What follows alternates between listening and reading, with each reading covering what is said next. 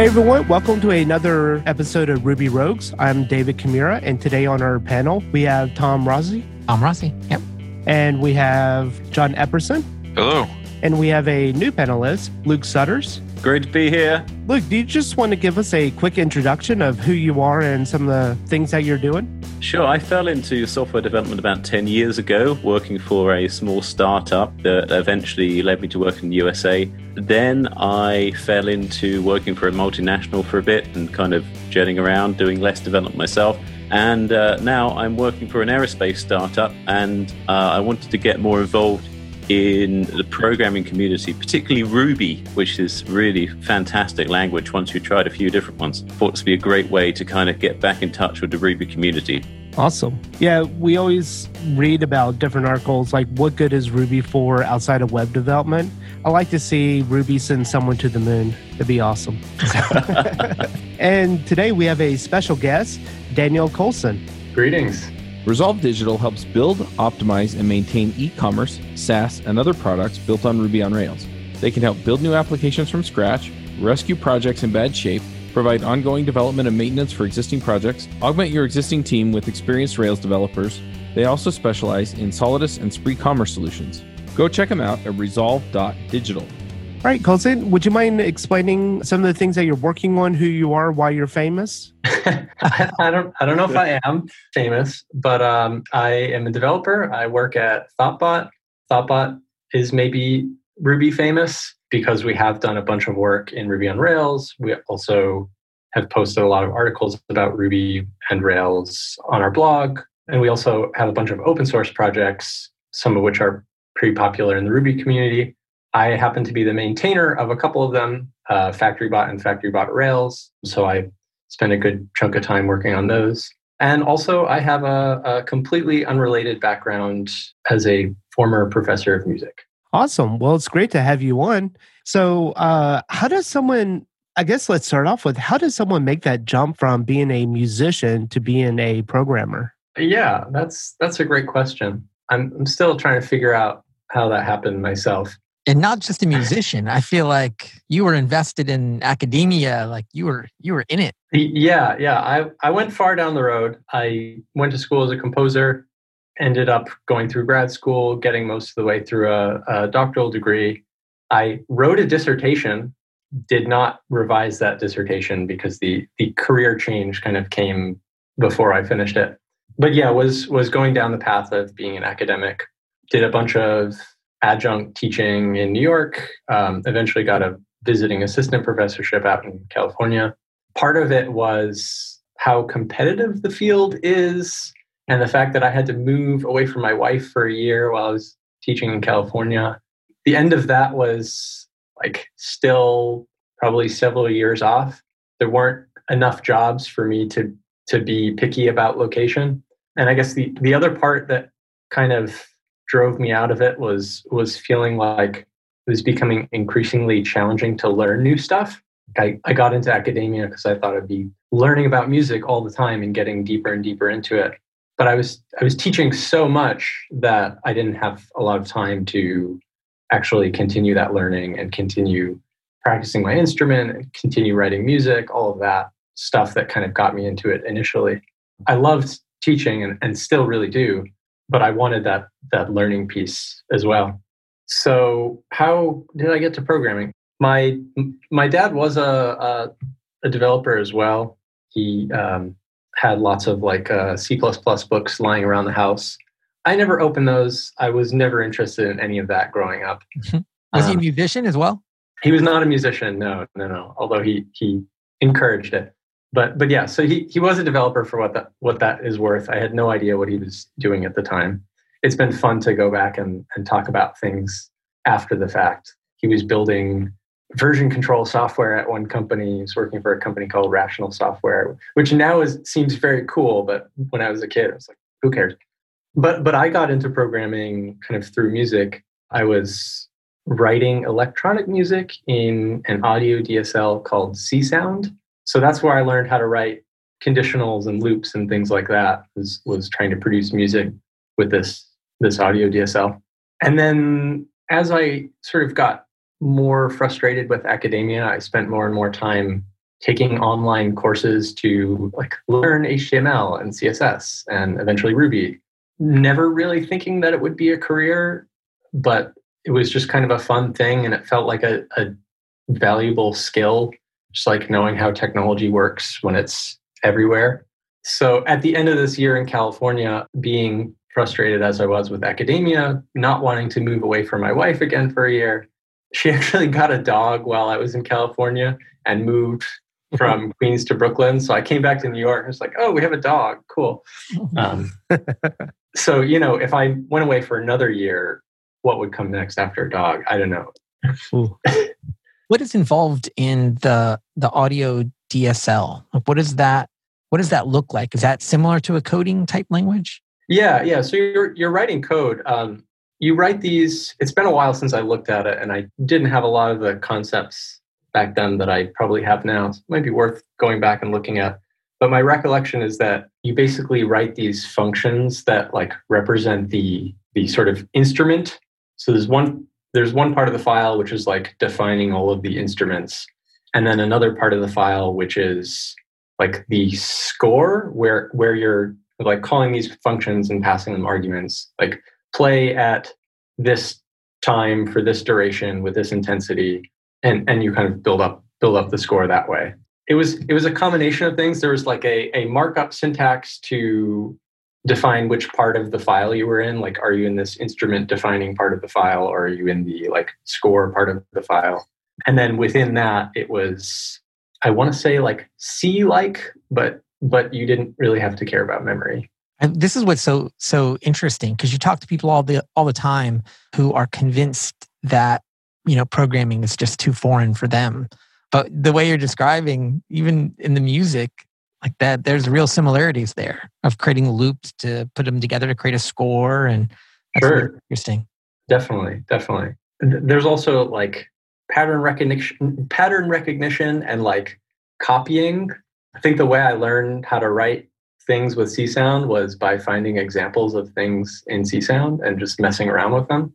Csound the the language or is that the the app that's, environment? That's the the language. Yeah. There there is like an environment as well. I don't remember the name of it. But but yeah, that, that kind of like process of copying a thing and then like playing around with it to make it your own is very much related to what happens in music. Like that's one way of learning music is you hear a thing, you imitate the thing, you kind of like gradually adopt it as your own thing. Um, it's definitely definitely part of part of what it is to be a musician, listening and copying. and part of what it means to be a coder as well. Absolutely, yeah, yeah. definitely copied but, some code, and then you know, yeah. what's funny though is I found that the transition is not bi-directional. So as a musician, you can learn development, but as a developer, you cannot learn music for example, whenever I go to a website, I can't help but to think how they constructed certain parts of it.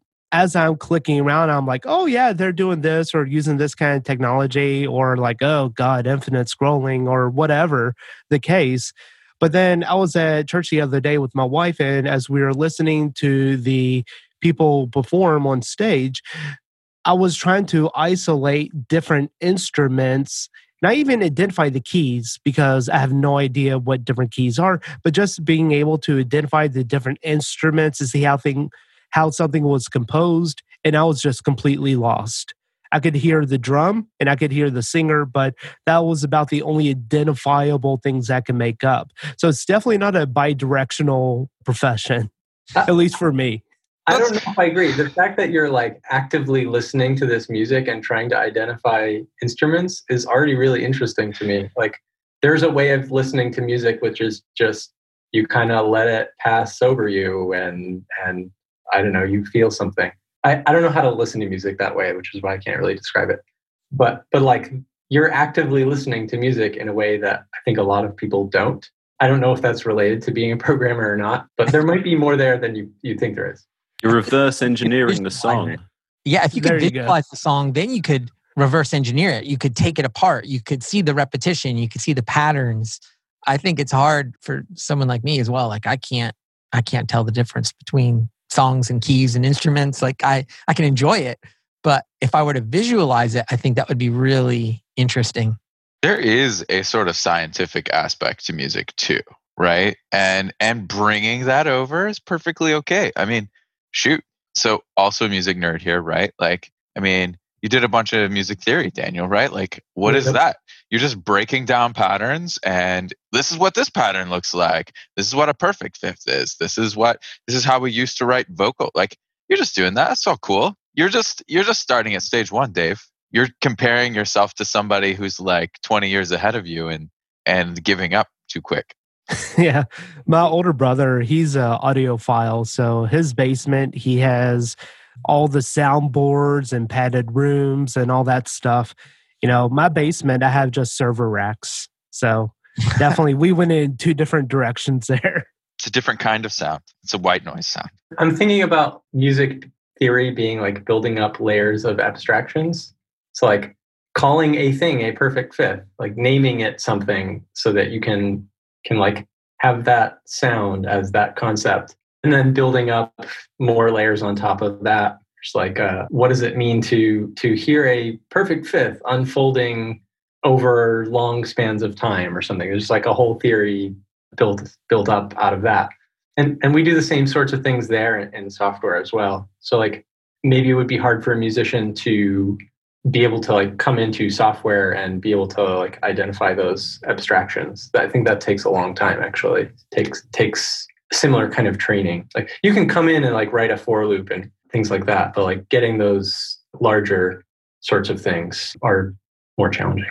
Yeah, I, I, I mean, I would argue they are really analogous to one another, right? You spend a lot of time learning, okay, you know, this thing that you've heard a thousand times before because you're a musician and you're singing or you're playing or something, right? This is what we call it. In the same way, in programming, you start out writing all these loops and if statements and you're completely lost and then someday you pick up a pattern book and they're like this is this pattern and you're like oh my gosh i've been doing that for so long or you learn it in class or something like that right? And then then they say when you do this thing in music we just say it evokes this kind of feeling right? Like so power chords like make you feel strong. Those are the easy like those are low hanging fruit really easy for me to grab for. You know they make you feel awesome right and uh, in the same way, you're just like doing this pattern in computer science, and we say, hey, you know, if you use factory pattern, now you can take that if statement that's like 30 lines long in your controller, go give it to an object whose job it is to to handle your branching conditions here, and look, like now we're like we're telling you this is good for this place, this is good for that place. It's really very analogous in my in my experience. I think I think both also have the uh, the tendency to for people to learn a pattern and then for a while use that pattern for every problem. Mm-hmm. Like, whoa, this is awesome! I can use this everywhere, and like gradually you maybe move on to some other patterns as well. This sounds like a project uh, where w- what we should do is is take code and turn it into music and then we can use that to identify code smell when things like go off when it wow, makes, wow. then you know you've you've broken your pattern or you've done something that's that falls into that category. I i do find code to have an art to it. To me code smells are i get the same feeling in my head with code like things that i think are like code smells that i do when i hear a piece of music that i think sounds bad quote unquote right? Like to me it's an art like it's an aesthetic reaction in me. It's not a scientific thing. And so I find something that I'm just like, oh, this is a code smell. And then I have to spend a bunch of time like in my own head being like, well, this is eh, I have to come up with words to express to you why I think that your code sucks, basically. Pardon my French. Yeah. Well, I mean, I you think say, that's why we love Ruby, right? Because Ruby puts value on that in, in the language. That's why we love the language, is because we can look at it and say, oh my gosh, that looks beautiful. This is beautiful code and you know other mm-hmm. languages may not it's aesthetically pleasing somehow you know i might be the minority here but i, I just like that term code smells you know I, I prefer code compromises you know we've compromised here because of this reason or this decision. So whatever it could be, you know, uh, it could be having Elasticsearch on a really small application. You know, we made a compromise of we think we're going to need this kind of complexity. So let's just go ahead and add it in. But instead, we added a lot of complexity to our application without the real justification for it. Does that kind of make sense? So, you know, while the code might even be formatted good, we're still making some kind of compromise here or there because of some rationale that we had at that time. You know, it might become valid and no longer a quote code smell later, but I think we all kind of make compromises as we develop software. There's always going to be some kind of compromise. For example, this one time, I thought it was a good idea to store data binaries, so images, in my database as a record because I'm only storing uh, two to three kilobyte images, super tiny. Like, think of it like an icon. That's not that big of a deal. It's going to be super tiny, no big deal, right? Fast forward, this application is still running eight years later. That one table has over 20 million records now and is a couple hundred gigabytes. So at that time, it was a good justification or a good quote compromise because we only thought this application was going to be around for two years max, but it's still around today. And you know, now you have that issue. So I, I think of it as more of compromises instead of code smells. Maybe a code fragrance. so so I uh, my quick response would just be I think that your compromise underneath is what causes the code smell, right? Because the code smell is my non Yes. it's my non-contextual like I just got a waft of something and I'm like something's wrong here but I don't know what it is yet, right? And and then I dig down and I find the compromise, right? And then I might I might be like, oh, well, I don't have the context to revert this or or or maybe I do. Maybe I it's time. We got to remove all this stuff out of the database and go upload every single one of these files to S3 and call it a day, right? Maybe it's Yeah. that time. There's a valid why behind the smell, right? Or the compromise, however you want to say it. There may be a valid why for it, but it doesn't change the fact that when you look at it, you cringe. You're like, oh gosh, it's still in there. Can't go fix it. You know, like I don't have time to, to go back and convert all these images or do this different thing. And so you look at it and, and that's that feeling that we were talking about. When you look at it you just kind of cringe on the inside. And I- it, a lot of times we we move it. We try to isolate the ugliness so that way uh, when you do get the time you can go get it. But why do we isolate it? Well for one is because we don't want to see it. We want to minimize the impact on the rest of the code. Yeah. So I guess the uh, motto is coding is your code is kind of like roast beef. If you leave it out for too long, it might start to smell. so anyway, and, and if it smells, you might want to like take an extra minute in deciding whether to eat it. Is it is this metaphor working? We're we might be stretching it really But- far now. i think we went from music to food and uh, i don't know Okay, so so now that you're a developer, right? Like one of the things, one of your claims to fame, right, is now you run Factory Bot. I I don't. When did that change from Factory Girl to Factory Bot? By the way, is a lead Well- into my actual question. It's been it's been a few years now. Okay, I haven't used Factory Girl on a project in a few years, so we that's- use I mean, that factor fits. girl on all of our projects and so going back and renaming it was an oh, experience. oh no. that was one of those Oh. things yeah like we had to because uh, you know we're, we're actively developing on those projects There was um there was definitely like some some noise about the rename. For most projects, it was as simple as like running a one line script to just rename everything all at once. People made probably more noise than they needed to about about that. I mean, I think for most people it was probably a fairly easy change. There were probably some cases where it was not an easy change. But but like ultimately it didn't seem worth it to have a a piece of software whose name was gendered. Sure. Just like why? I, I never understood it either. It's all good. I just lived with it. Oh, so my actual question for you was going to be: so now that now that uh, apparently everyone knows about this, and I'm the only one that didn't. So you are not the original author or maintainer of Factory. Bot. How how is it like picking up someone else's project and becoming a maintainer? That's super interesting to me because one, I've never done that, but two, I don't Yep. know I've ever heard anyone address that question. FactoryBot was originally written by our CTO here at Thoughtbot, Joe Ferris, and it was written as a, a replacement for fixtures, but it's a FactoryBot for folks who don't use it is um, library that helps you create test data. So if you need an object for, say, an integration test, and you need it to be a valid object saved in the database, but you don't want to have to, in your test, specify like the many attributes that are required to make that object valid so you can save it to your database. You can call factorybot.create with whatever attributes you do happen to care about in that test. It'll put it in the database. It's a fully valid object with all the attributes that you like specifically need and all the ones that are like required. So uh, that was written, I think, quite a while back. Uh, I'm not sure how many years, but I think it's been around a long time. I'm going to guess 10, but I'm, I'm not sure. And, and it was very different back then, too. I, I've uh, checked out some old commits just out of curiosity. It's like a completely different library. Eventually, Josh Clayton, who is a uh, development director in the Thoughtbot Boston office, took it over and added a whole bunch of features. I think he added traits and maybe transient attributes and, and all kinds of stuff. Rebuilt a lot of the guts of the library maintained it for a bunch of years. And then my understanding is that he gradually stopped maintaining it around the time he became a, a development director at Boston in Boston.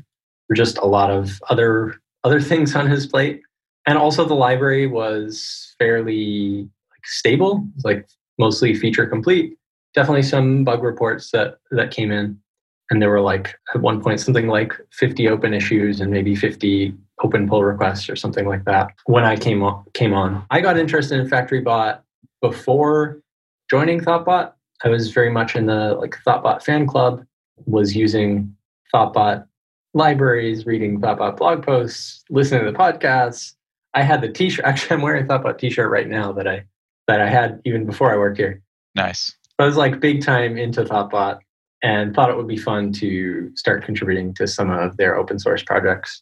FactoryBot seemed like an obvious choice because it's a very popular library that I had used in many projects. Turns out the code in FactoryBot is really complicated. There's a lot of metaprogramming. So I spend a whole bunch of time just sitting with the code and reading through it, trying to make sense of it. And this Ended is up, right out of code school? Uh, yeah, this is yeah after I graduated uh, App Academy, which is a coding boot camp. I think uh, so. I, I graduated App Academy. I worked there for a year as an instructor, which was a kind of a nice transition between the, the teaching life and the programmer life. And then got another job after that. And I think that's that's where I started digging into open source. Was that the first open source project you jumped in on? That's a great question. I don't remember. I was looking into Rails probably around the same time, like various Rails libraries. The first one may have been JBuilder, and then I maybe AREL, which is now merged into Rails itself, but used to be a, a standalone library. But FactoryBot was definitely like fairly early in in my explorations as an open source developer. But yeah, I, I ended up uh, making a couple of PRs to FactoryBot, and then wrote a blog post on my personal blog about how FactoryBot works, kind of digging into as much of the metaprogramming stuff as I could after that, ended up applying and joining Thoughtbot and found out that the library was not really maintained anymore. That Josh Clayton had like announced to the company that I'm stepping down from maintainership and whoever's interested can take over. I'll I'll help you. And that had been posted like several months before I joined and nobody had responded, I think. So I sort of naturally fell into it by just continuing to do what I had done before Thoughtbot, but now with commit access. After so, that, so, the, the process was like going through all the open issues, going through all the open pull requests, figuring out what the patterns were, closing things or fixing things. So, so a lot of it's been that, just like trying to respond to uh, the stuff that's still open. At one point, I did finally get FactoryBot Rails down to zero open issues and pull requests. FactoryBot isn't quite there yet. There's some still some big meaty issues that are left. So, so it's that, and then the other big piece that I that I see as my job as a maintainer of a fairly stable library is just upgrading stuff. It's like making sure it works on the latest Rails, the latest Ruby, and that that is just an ongoing ongoing process. I kind of like upgrading stuff. I don't know. I, Mm. not everybody feels that way, but I'm into it. Do you do you think the reason why no one picked it up is because it's fundamentally quite a hard gem to maintain because of, like you said, the really deep meta programming that it needs to work? Yeah, I think that's that's got to be part of it. There's there's libraries like like RSpec is another one that I think is full of a lot of metaprogramming and and it's probably really hard to get into. Uh, Maybe I should ask ask the folks over there how they end up getting getting their maintainers. But yeah, it's a it's a tough library to understand. But the the like friendliness as a user, I think, is really nice. It's like moving all the complexity into the library instead of making the person who's using the library do all that work. I definitely appreciate. But yeah, it's it's it's a challenging piece of software. Why would someone choose to use FactoryBot over the provided fixtures in Rails? I predicted that question, and I, d- I don't actually have a great answer because I have never been on a project that uses fixtures, believe it or not. I've worked on a bunch of Rails projects, and they've all already had FactoryBot, or like at ThoughtBot, we would be using ThoughtBot's suspenders library, which Mhm. generates a Rails app with some stuff that we like to use, and FactoryBot's already in there as well. That said, so so like I haven't ever, ever felt the pain of using fixtures, but my understanding is that that one of the things that came up when using fixtures was the idea of a mystery guest. You would have a test that's like assert user.name is Daniel. It's like, uh, what? Okay, w- why? Why is it Daniel? Where where is that coming from? And like it's because there's some fixture file somewhere that happens to have the string Daniel in it. Certainly you can you can have that same problem with factory bot if you like are relying on things from your factory definitions within your tests. But it, it makes the tests really hard to read because you, you don't really know why that like string that this in that case the string Daniel would be the mystery guest. because like where did this come from? Why are we asserting that that user.name is Daniel as opposed to to Jane or something? Again, I haven't actually used fixtures, so so I, I haven't felt that particular pain myself. We actually started with fixtures and then um, started using Factory Girl at the time. And now we use a combination. So we still use fixtures for some basic uh, stuff that we need. And then we use factories for everything else. And for us, it's a phenomenal way to be able to create, like exactly like you said, you can look at a test and see the attributes that really you want to test by the way that you populate your your factory. So whatever you're passing into the factory, that's probably what you're testing. And so it makes it more clear as opposed to just loading the fixture and you know asserting that the name is Daniel. And so for us, we, we use a combination of fixtures and factories, but we we we're big fans. This problem of mystery guest comes up a bunch in the the Rails code base. Like I find a lot of the tests in Rails itself really difficult to read because there'll be like a there's a directory full of models and the tests assert various things, but you have to you have to go and open the other file where the model lives because the test by itself doesn't really make any sense. So Yeah. so yeah, it sounds like the same basically the same sort of problem of the mystery guest. I feel like we should get somebody on who has some super awesome and strong opinions about this because I feel like we're we're preaching to the choir a little bit here. I can push back. Yeah, I was going to say I can push back too, but I'd rather have you do it. Well, I, I think, uh, and I can speak to it as well because, like I said, we went we went full on from fixtures to factories, but then we recognized there were good things about fixtures, not having to hit the database every time and not having to redefine the same thing that we use in probably ninety percent of our tests, especially when you're in the unit tests. But we subscribe to that thinking, like the Rails. If you look at the Rails test code, there are things that you just know from looking at the fixtures that there's posts and authors and and what that that looks like. We subscribe to that in our apps that there is a narrative played out in the fixtures. Uh, you can follow that narrative, or you can go use factories to go create a whole new narrative that's totally different. Which is a is a compromise, right? You call it code smell. no, no, no, no. So for me, this is the the this is not compromise in a negative sense at all. Like this is good kind of compromise. It's saying, look, fact- factories give me a certain thing that I want, right? Fixtures give me a certain thing that I want. I should use the right tool for the right thing. I, I remember reading a bunch of blog posts like a few years ago where everybody's like, "Don't use factories because then your tests will be slow." And I'm and and and I I'm not of that opinion. I think that your tests are slow because you wrote like you subscribe to some idea you maybe had super complicated like state that your app requires baked into your your fabricators or your factories whatever your you know whatever library you're using or whatever right and you all of a sudden your tests are slow because you have to build this stuff every single time that you build a new widget or whatever right but and, fixtures are fantastic at maintaining that base state really fast you don't have to go back to your database things like that but as you point out, right, as soon as you get to the point where you're just like, well, I need a new user with a name that I'm dictating, and these now your fixture list is super long, or you only have four names because you're like really trying hard to like take care of your fixture list, you know. Anyway, you just get into a world where fixtures don't work as well. They don't scale well when you get large apps. I think it would be really cool to have a library that looks sort of like FactoryBot, but somehow under the hood was using preloaded like fixture type data. I don't know if that's possible, but but magic. It's been floating floating around my head. Like if we could just like have a bunch of stuff already in the database, but refer to it like a FactoryBot create kind of thing. I don't know. I feel like you're walking out on the ice alone right now. Are you stuck at home climbing the walls when you should be hanging out with the community at the latest conference to get canceled? Are you wondering where to hear your JavaScript heroes like Aimee Knight and Douglas Crockford and Chris Heilmann. After the cancellations, I decided to put on a JavaScript conference for you online. I invited my favorite folks from around the web and got them to come speak at an online event just for you.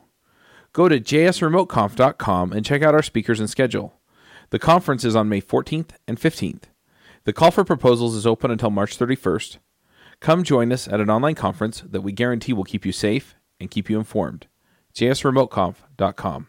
So my pushback on FactoryBot is simply it does not come included with Rails. It's something that promotes developer happiness, not actual not actual benefit to the end user, so to say. So um, this pushback comes from my experience with RSpec, which is hands down my favorite testing framework. But even though it's my favorite testing framework, I don't use it over Minitest now. I prefer Minitest, even though it's not my favorite, because that comes included with the Rails core. And my pushback is if you've ever upgraded a Rails application from 2.0 to 3 to 4 to 5 to 6, it is a nightmare dealing with dependencies. So, stripping back as many dependencies as possible is going to make my application easier to upgrade in the future. And so, that's my main pushback. Not to say that uh, FactoryBot is not good in any way, shape, or form. I like it. I've used it in many projects in the past and some that I still maintain. But on any new applications, I try to stick as close to the quote Rails way as possible. Yeah, I think that goes to John's point of it's the right tool uh, to solve the thing that you're trying to solve. And so you should always start with fixtures, I believe. Uh, and all, all of our projects, like I said, we we use fixtures, but you'll recognize when all of a sudden I'm creating I'm creating too many fixtures. Like I'm, I'm creating this one-off scenario, and I'm going to go create a fixture for that. And you get to the point of now I want to use factories because I want to I want to create not just one, but I want to create twenty. Yeah.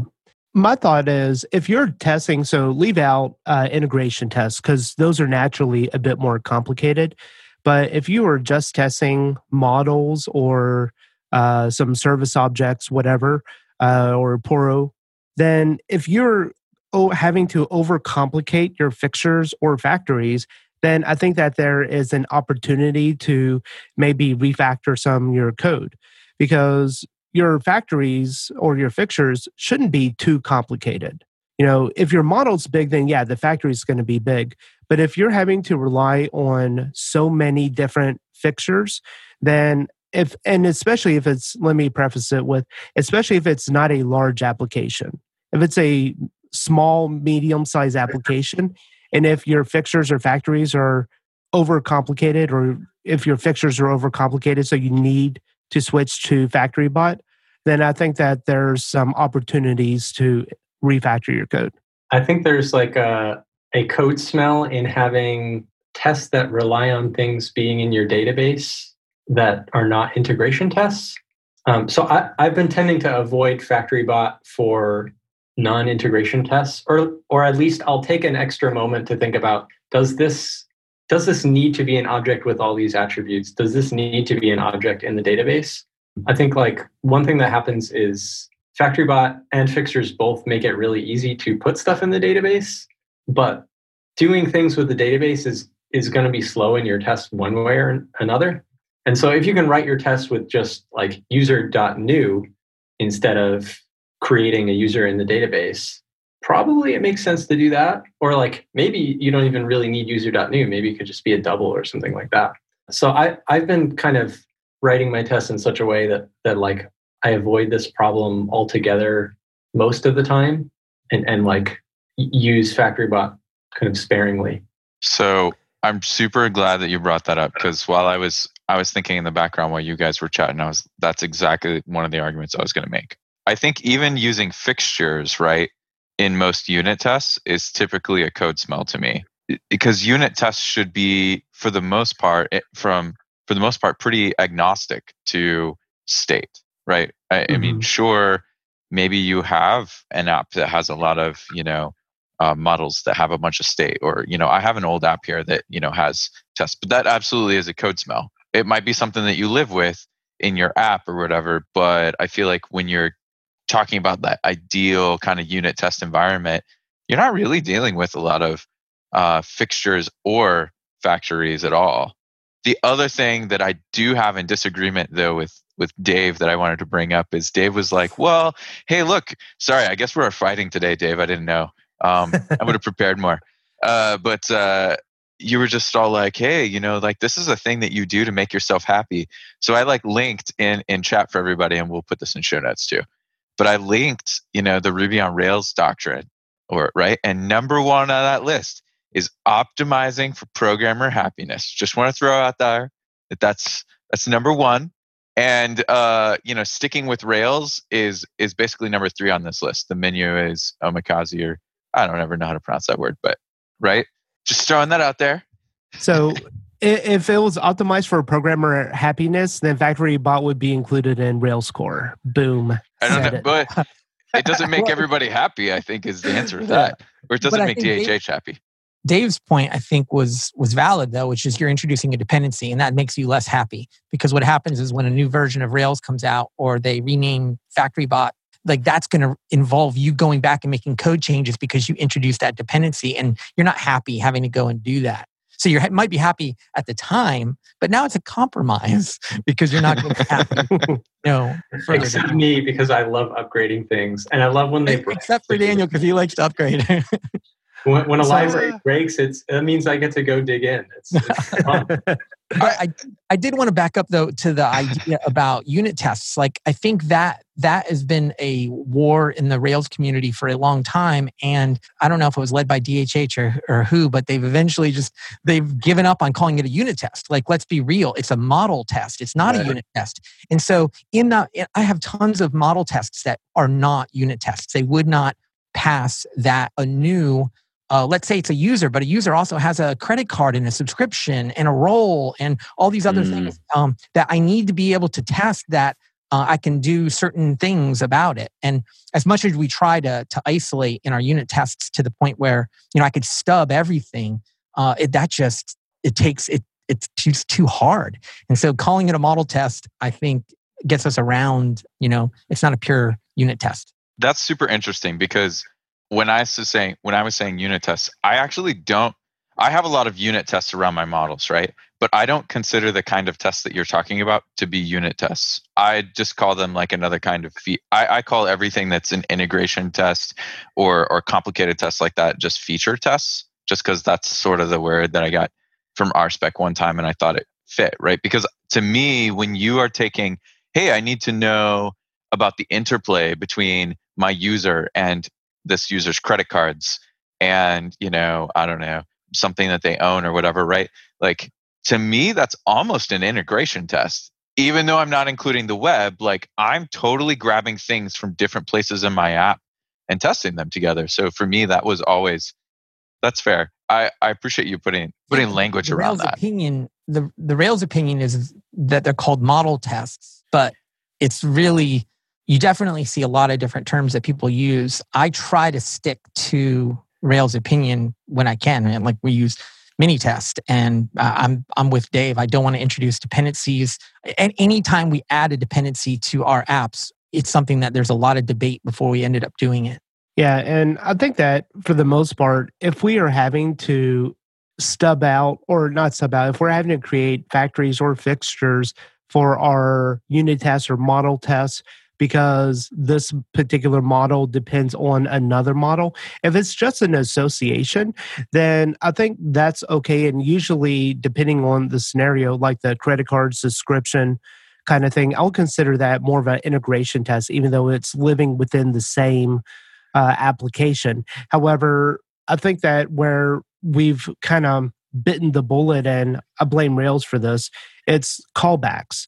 Callbacks, I think, has been the biggest pain point in Rails because something happens, you have no idea who the culprit is for mm-hmm. the reason why your database is now in this state. And it's some weird callback somewhere within your application. They called a different callback. That called a different callback that was pushed to a background job, and now a different callback is called. So I think that's where I found myself in trouble because I had overcomplicated my business logic to have so many dependencies on dependencies to other models that I could not test in isolation. And I think that's where I have to resort to something like FactoryBot because I have overcomplicated my business logic and did not segregate things appropriately to make my testing easier. Dave, Dave, would you say that um, callbacks smell like roast beef? the roast beef that is old. Yeah. Yeah. I, I, the more that I work with the Rails, the more that I, I hate callbacks. The more I hate the callbacks that I've written because exactly Yeah. what you described. I assume that you wrote these callbacks like 10 years ago because I feel like we agreed 10 years ago that callbacks were the worst idea. Yeah. And and for some reason people kept using them and I don't I don't know who keeps teaching that to people. I mean, honestly, 10 years ago, callbacks were freaking amazing. Like they could do so much for me. Today, it's I like, quit. why are we using callbacks? Yeah. 10 10 isn't fair. I think into it's callback when callbacks started coming out, and you're like, oh my gosh, I can do this in a callback. And so you're pulling it out, and oh look, it's so much simpler now, and it's all. But now you're looking back, and you're like, who's the culprit? Who's the one that did this? Oh, there you go. There's a callback. seems like there's virtually always a way to do the thing you want to do in callbacks, not using a callback. And you Yeah. should probably usually use the not a callback version. Right. Well, Daniel, I think what you said earlier, I am so guilty of. You had talked about earlier when you know a thing, when you know a pattern, you just keep applying it, right? Or- yeah, And so what happens is you read a cool article about how somebody's using callbacks, and you're like, oh my gosh, callbacks are the way to go. And so now every time you're writing a model, you're you're figuring out what the callbacks are going to be and you're adding them in there. And it's just it's just overused. It's like uh like my my first thing I ever built where everything had method missing in it. Yeah. So. I mean, like you guys are saying, there are so many different alternatives. You know, even like a token generator, if you have a token on a model record, you could do the has uh, has secure token method within Rails to automatically generate that for you. You know, you don't have to create your own callback for it.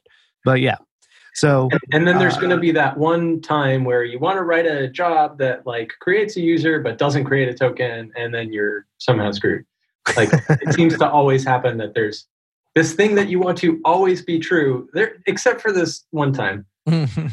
One uh, another thing that we use FactoryBot for, which I, I don't know if you guys have other applications for this, but for all of our apps, we have like demo areas or staging areas that we want to fill with fake data. But you know, it gets pretty boring looking at a hundred random names that are generated.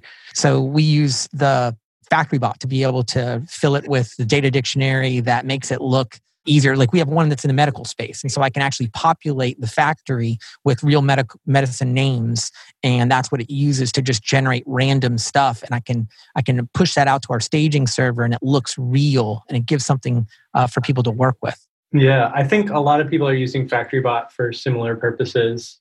It, it's not necessarily what the library was originally intended to do, but I'm all for it. I, I use it like that. Also, like if I'm playing around in the Rails console and I want to just make something that's valid and throw it in the database and play around a bit, I'll I'll use FactoryBot for that as well. Yeah, I think it's a nice side effect of having the library available in your app is that you can now use it. All of our apps have a populate script that we can run just to populate, you know, random data, and it made those populate scripts a lot easier to uh, look at and understand what they were doing. This is one of my only use cases for the Faker gem as well. Yeah, that's true. We use. I I had an app or I was working on an app a while back that used the Faker gem in tests, and I like swore off it for a long time until I was generating data, and then I was like, oh, now I have a good use for it. right.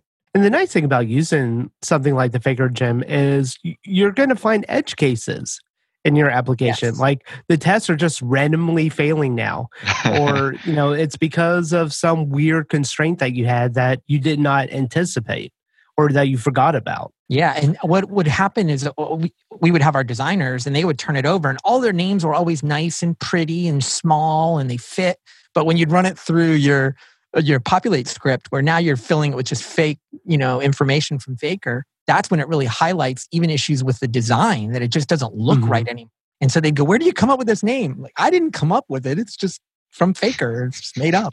Don't shoot the messenger. Come on. Right. Yeah. But those edge cases, I think that's a really good point. It finds those edge cases. We also find that it, it happens, unfortunately, it happens in our tests too, where you'll have a test that fails, but it failed because it's it's using factory bot to actually create the thing that's being tested. And so then you've got to figure out, oh crap, what what caused it to fail? But it doesn't fail every time, it only fails sometimes.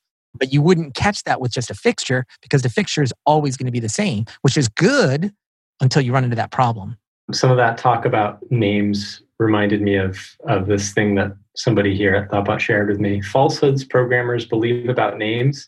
There's just a list of 40 things that are assumptions that we often make when we're we're like adding a name field. For example, people have exactly one canonical full name or another another one. People's first names or last names are by necessity different.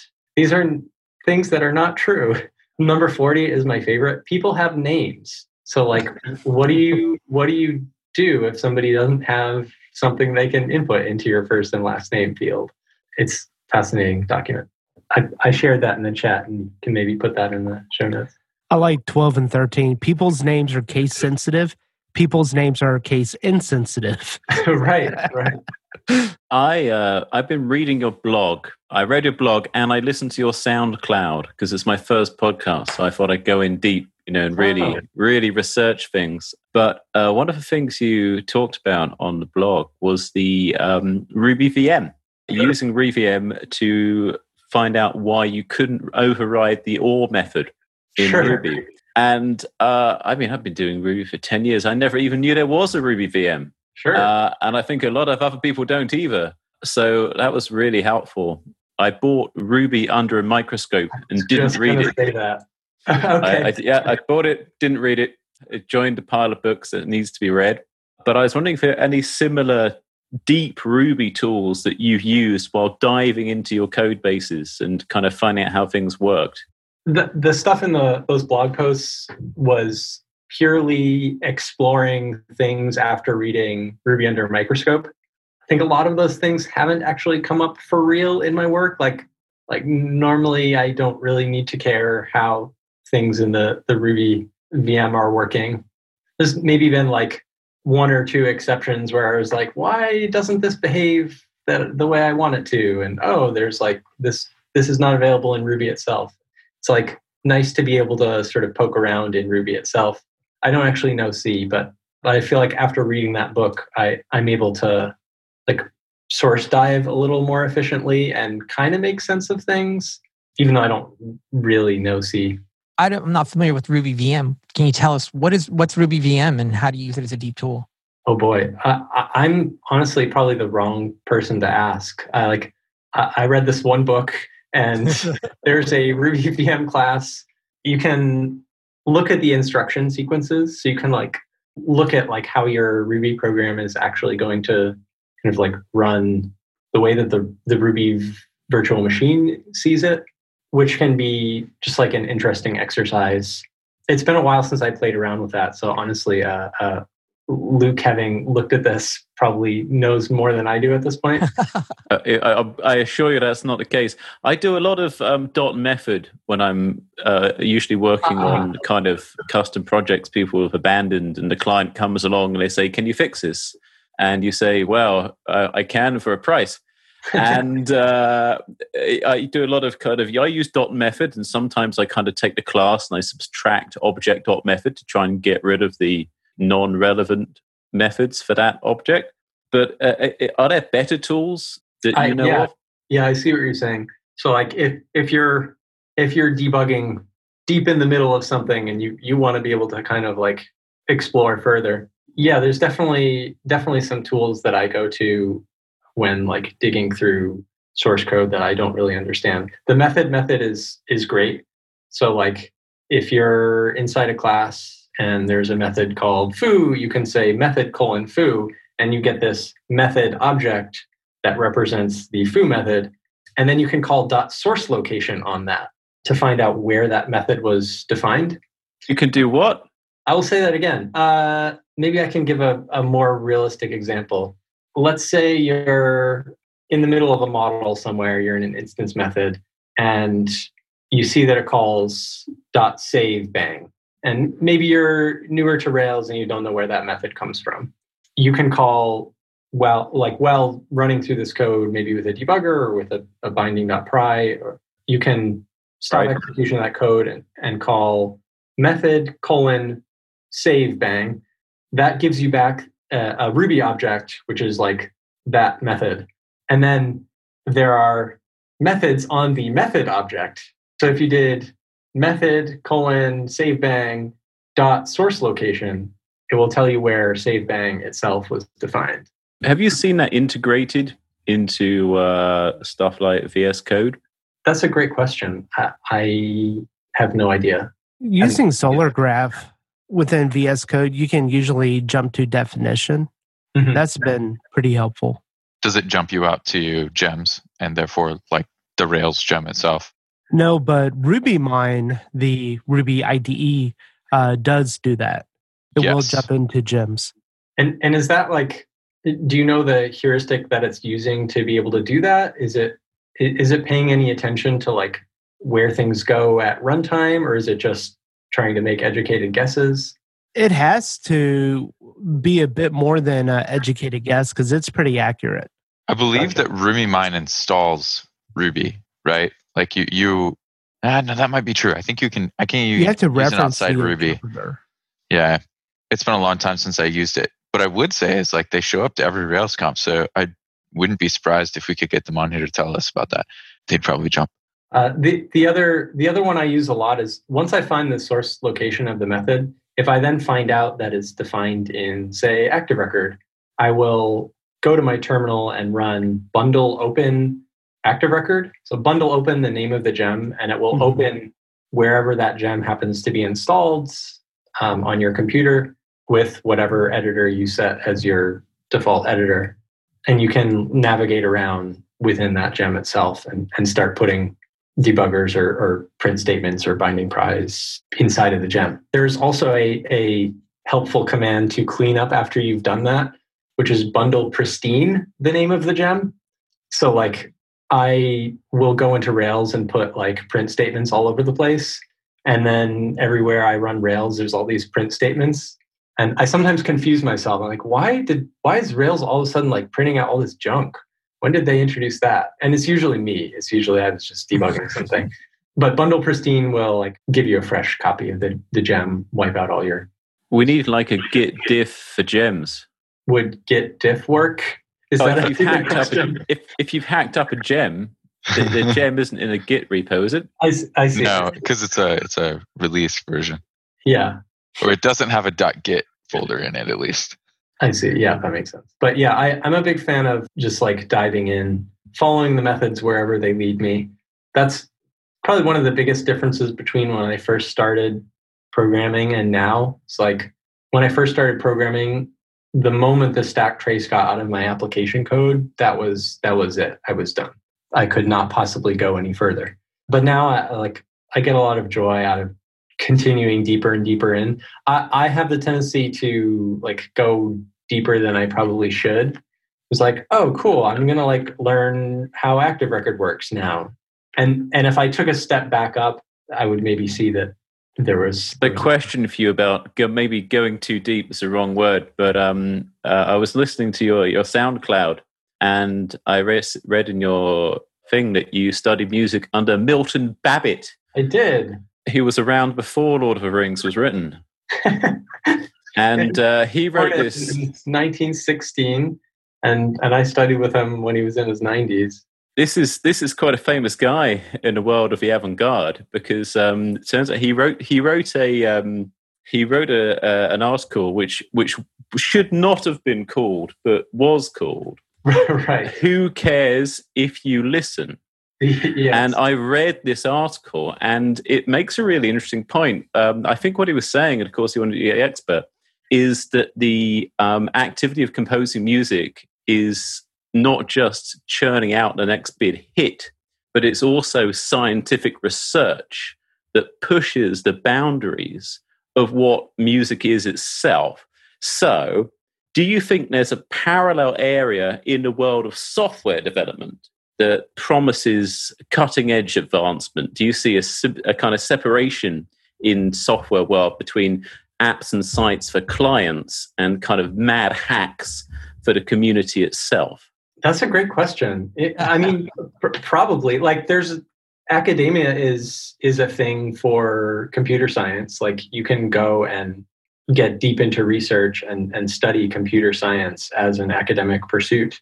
So that I mean that's probably the equivalent. And I, I think that's what Babbitt was kind of saying is like it should be fine for composers to like kind of withdraw a bit from from having to like put on public concerts that thousands of people attend and love and like maybe it's fine if composers will write music for other composers and like try things out in the safety of academia and and and research there maybe before presenting it to a larger community uh, so I, I don't know a lot about what's happening in academia for computer science. I, I never went through that, so I kind of don't know much about that world. But I imagine there's there's a lot going on there that like isn't immediately relevant to our jobs, but but might be eventually.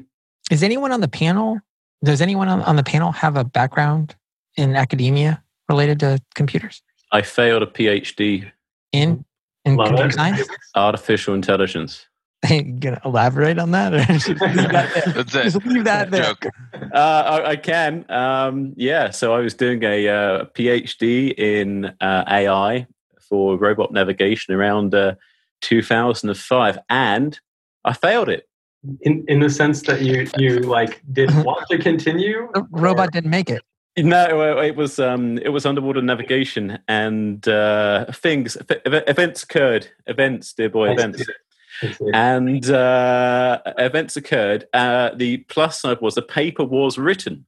So even though I didn't get the um, the thesis done, I did publish some of my work, and it's been fun over the years to go on Google Scholar and find the one article and kind of see the citations creep up as Mhm. all of this weird stuff I was doing back in 2004 has suddenly, in the world of kind of drones and self driving cars, become mainstream. Mm-mm-mm. Interesting. So yeah, I mean, uh, uh, after listening to your music and see it's kind of it's cutting edge music. Daniel's music is is cut is only the whoa, oof.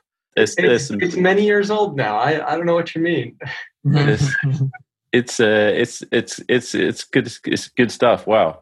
My, disclaimer: My sister was a classical musician, so Okay. right, yeah, she she she did that for a bit, and uh, like you, she had to go and make some money, so uh, she became a doctor. Right. I know, That's dreadful. how it works.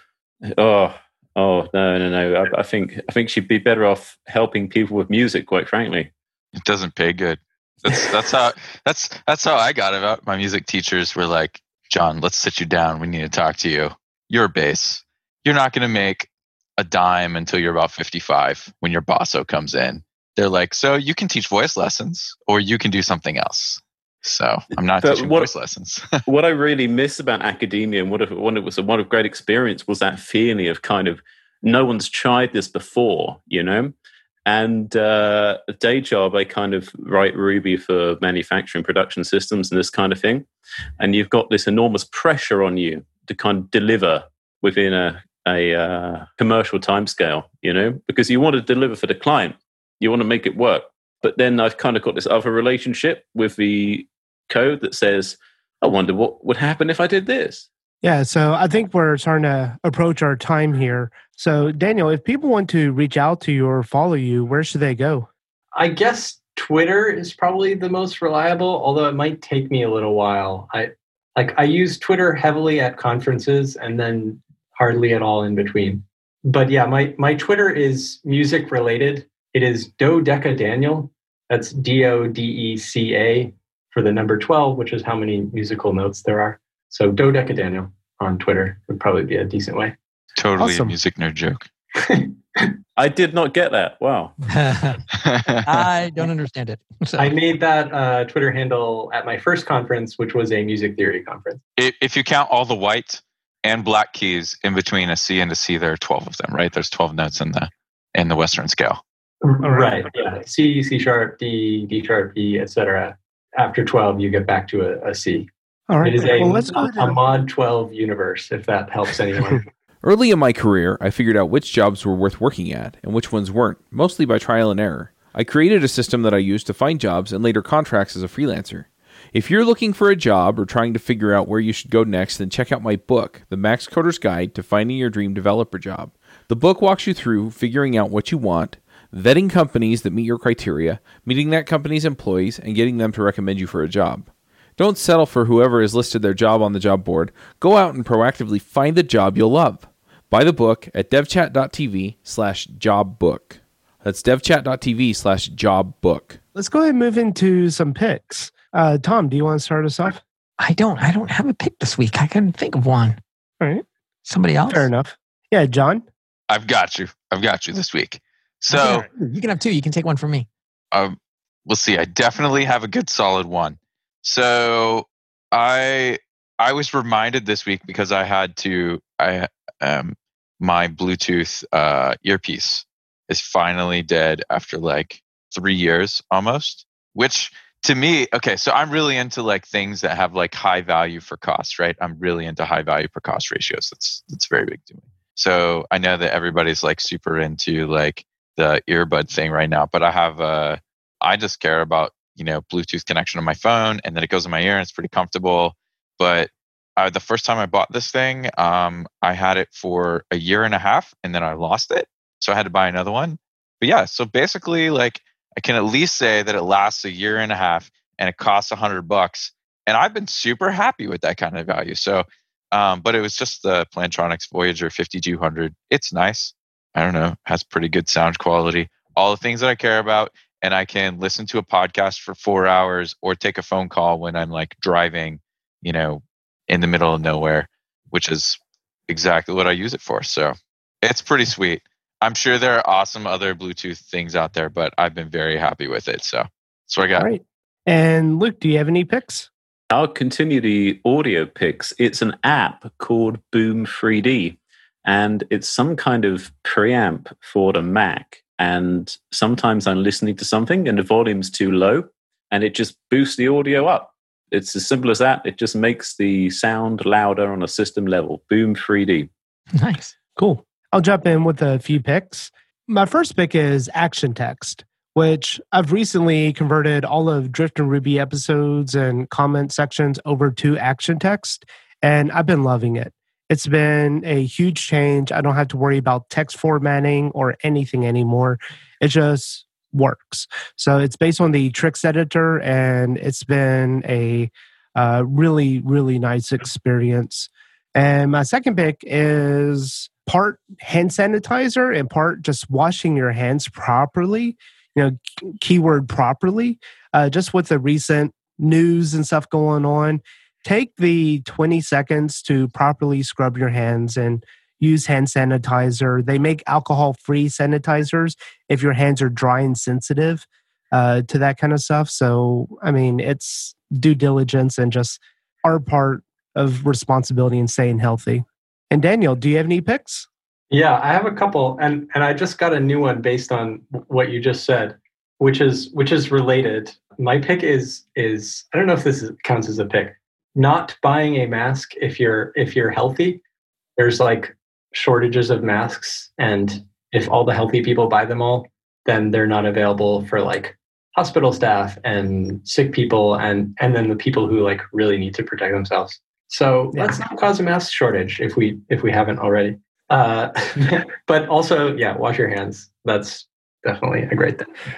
Uh, My wife went to Costco the other day, could not find any toilet paper. I mean, it's just all sold out. Right. Like I don't I don't know why. Yeah, Costco? Yeah.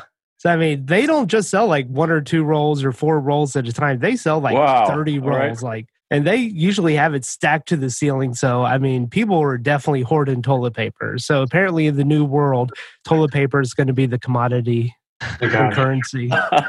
Dude, it's bread and milk out here for whatever reason. That's what people buy when they're hoarding.